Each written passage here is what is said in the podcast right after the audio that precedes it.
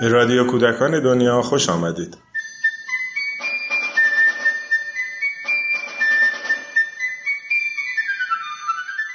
سلام. در زمستان سال 78 شماره 13 و 14 نشریه نامه مربی در یک جلد منتشر شد. در این شماره هم به دو مطلب از این نشریه خواهیم پرداخت.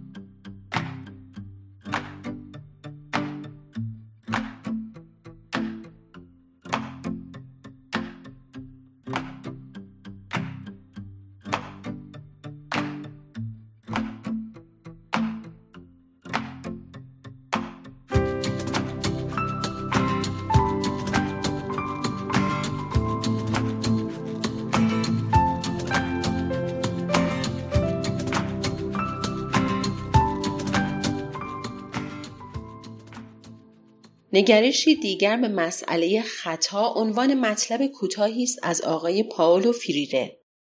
اگر تمام مربیان خطا را به خودی خود صدی برای شناخت ندانند، خود خطا تبدیل به مرحله ضروری در شناخت می شود.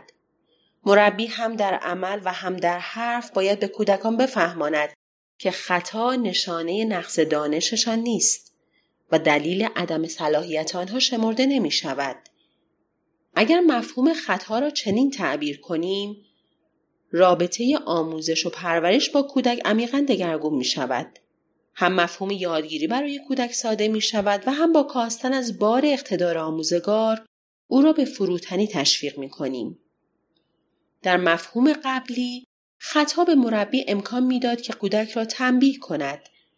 در تفکر قبلی خطا نوعی ننگ اخلاقی و نیز فرهنگی نوعی گناه غیرقابل بخشایش بود که کم و بیش به منشأ اجتماعی او مربوط می‌شد.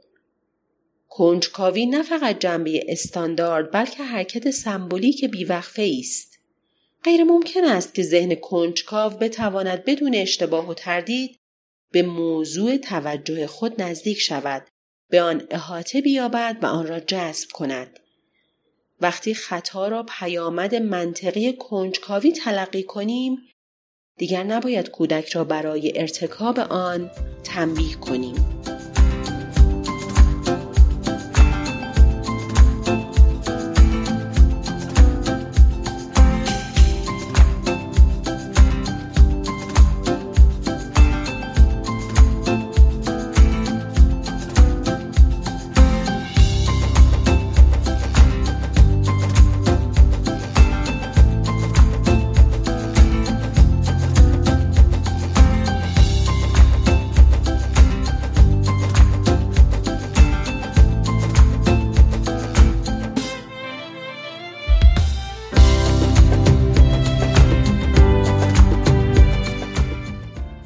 دیدگاه معطوف به واقعیت این عنوان شیوه مسلط آموزش و پرورش در کودکستانهای آلمان از نیمه دهه هفتاد میلادی است. این دیدگاه تلاش می‌کنه که با توجه به شرایط واقعی زندگی کودکان توانمندی های اجتماعی و فردی اونها رو تقویت کنه. در این شماره مقاله‌ای در این خصوص می‌خونیم.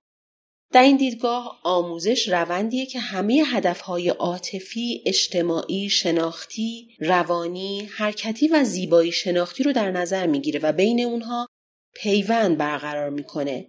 در این روش نوع علایق و نیازهای کودک در مرکز توجهه.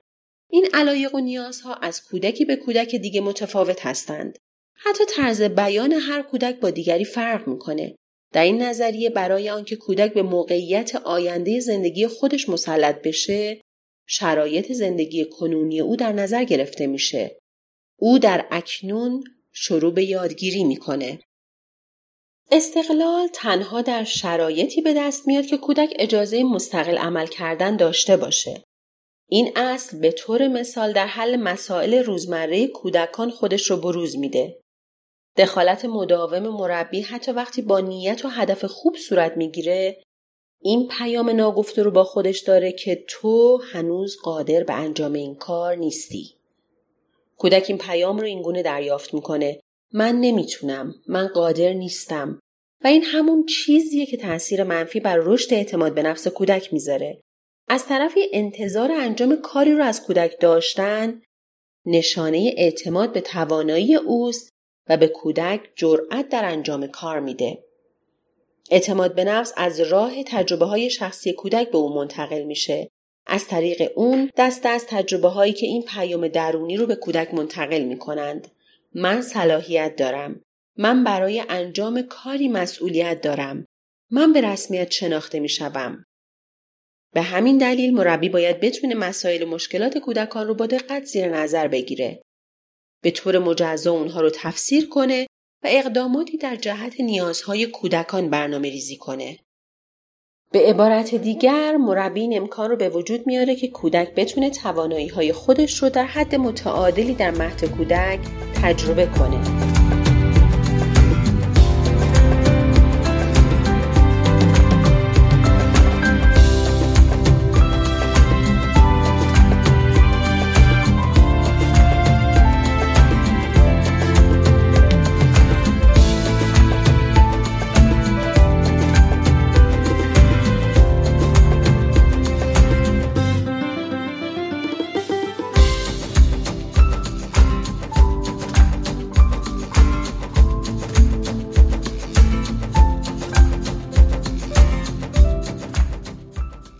تربیتی در مهد کودک رو نباید در درجه اول به تولیداتی مانند کار دستی و امثال اون وابسته و از این طریق ارزیابی کرد بلکه باید بیشتر از هر چیز به مراحل تربیتی کودک توجه داشت.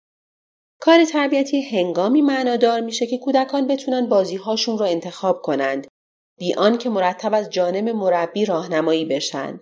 وقتی که بتونن بدون دخالت مربی اشیا رو به شکل دیگه در بیارن مشکلات خودشون رو حل کنند و بر موقعیت های مختلف چیره بشن یک کار تربیتی صورت گرفته.